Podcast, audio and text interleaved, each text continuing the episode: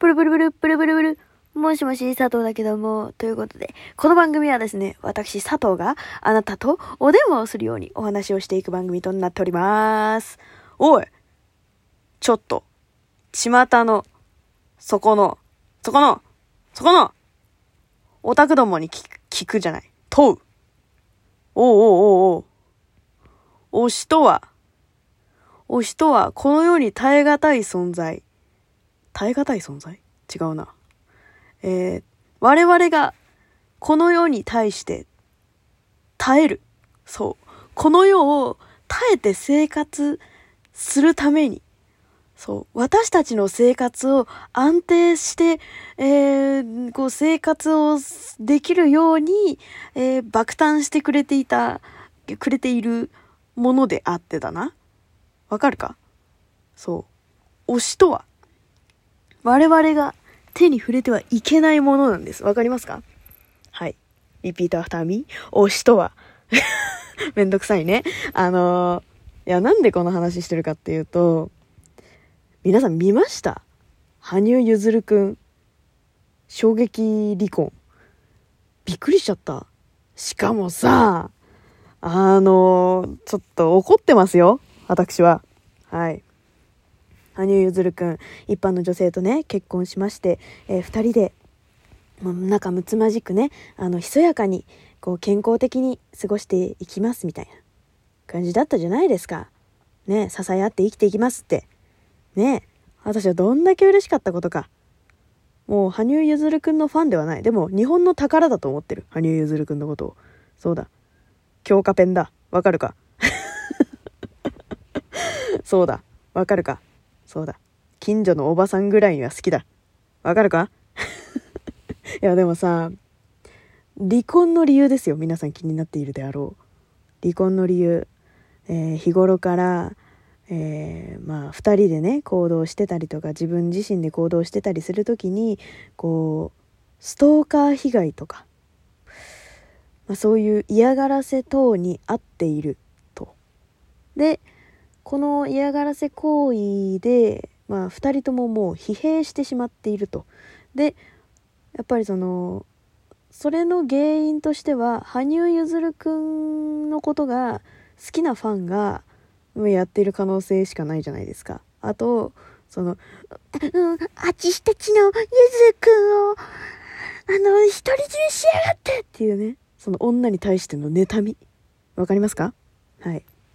女に対しての妬みでやっているんです。絶対に、うん、絶対に。そうなんですよ。はい。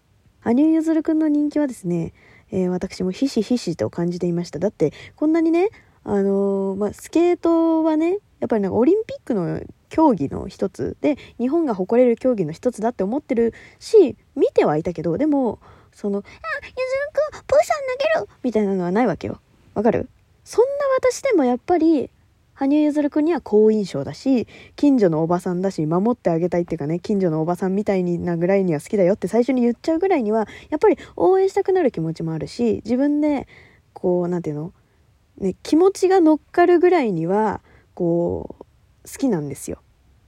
うん、好きっていうレベルはそのラブではなくライクの方なんだけどねそうまあ推しまではいかない。うんでもやっぱりこう活動してたた活動しててくれてたらすごく自分自身も嬉しいっていう感じ、うん、だからこそなのかもしれない。だからこそだしそのそういうファンの人がねすごくいるっていうのもやっぱり知ってはいる。でもライトなファンだけだと思ってたの正直。なんだけどあの近くのコンビニとかさスーパーでさあのガーナのチョコレートの CM やってた時あるじゃん。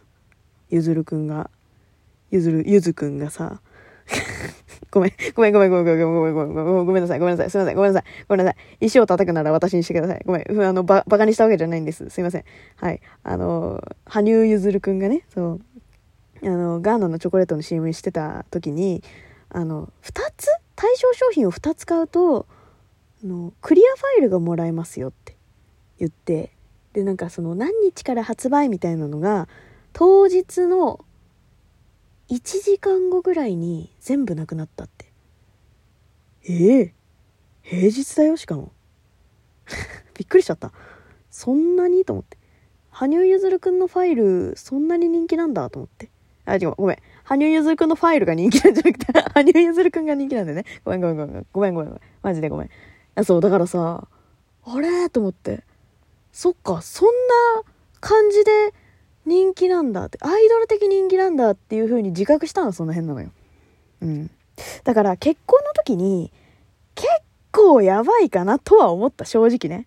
うん。もうあのレベルの結構その強化ファンがいる熱狂的なファンがいるあのね人っていうのは逆に結婚を隠してった方がいい気もするなとは思ったけ思ったっていうかそのこのねこの状況を鑑みてよ。もう総合的な判断でしかない。もう後の祭りの話しかしてないんだけどそう。私は一般女性と結婚っていうのはすごくこうだから結婚自体がさすごくいいことじゃん。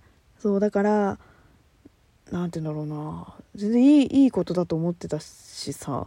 そう別にねそんななんかストーカーみたいなのをさなんかちょっとちょっとなと思ってたけどそんなにあるかなと思ってたけどそこまでやっぱりさねえなっちゃうっていうのはちょっとどうかなと。うん。で結構そのおばたまが多いイメージなんですよ。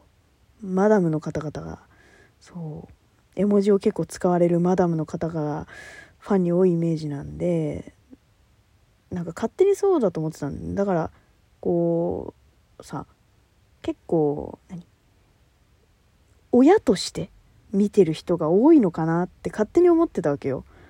だからさそこまでねなんかなるイメージもないなって思ってたけど私もさ一回あの変な人にストーカーされたというかさなんか道端でずっとついてこられたことがあるの。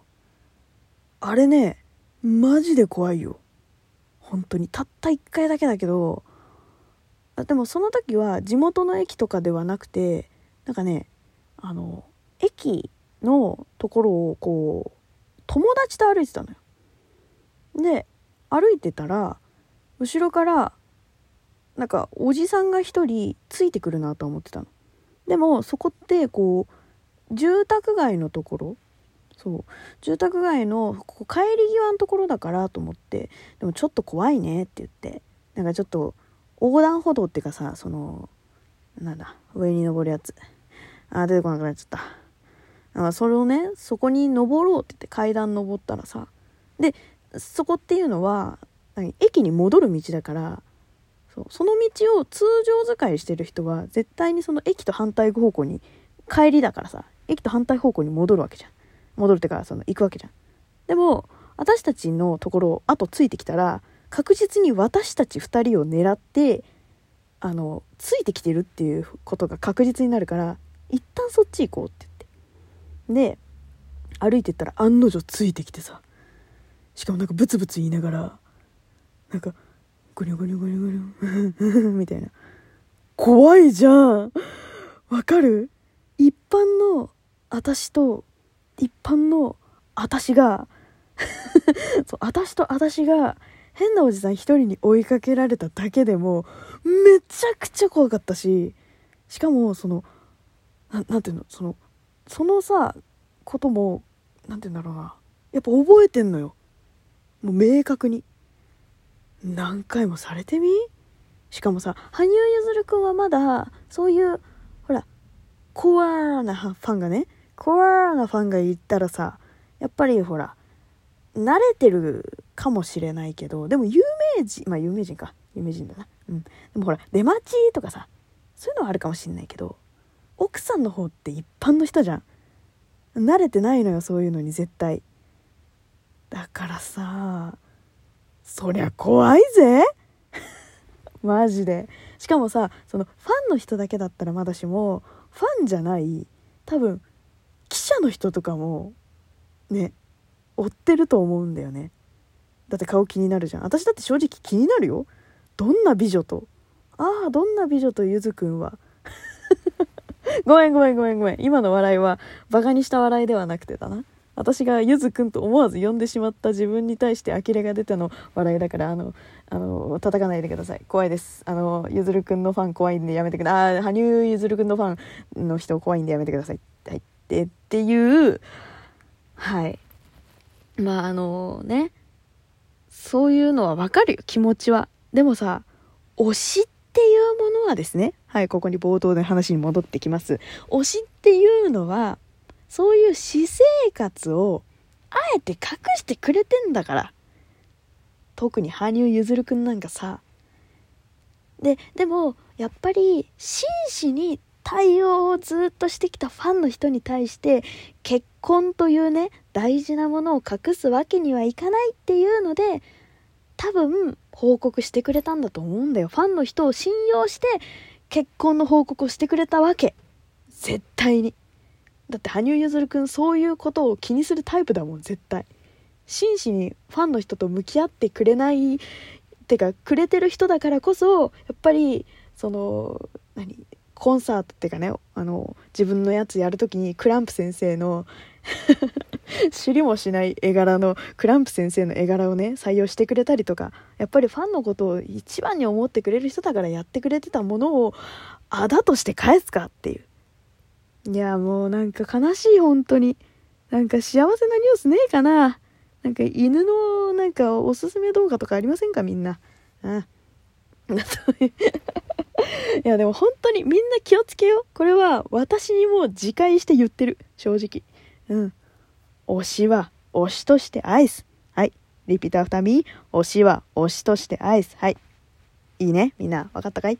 ということで 次回も聞いてくれると嬉しいわ。じゃあねバイバイ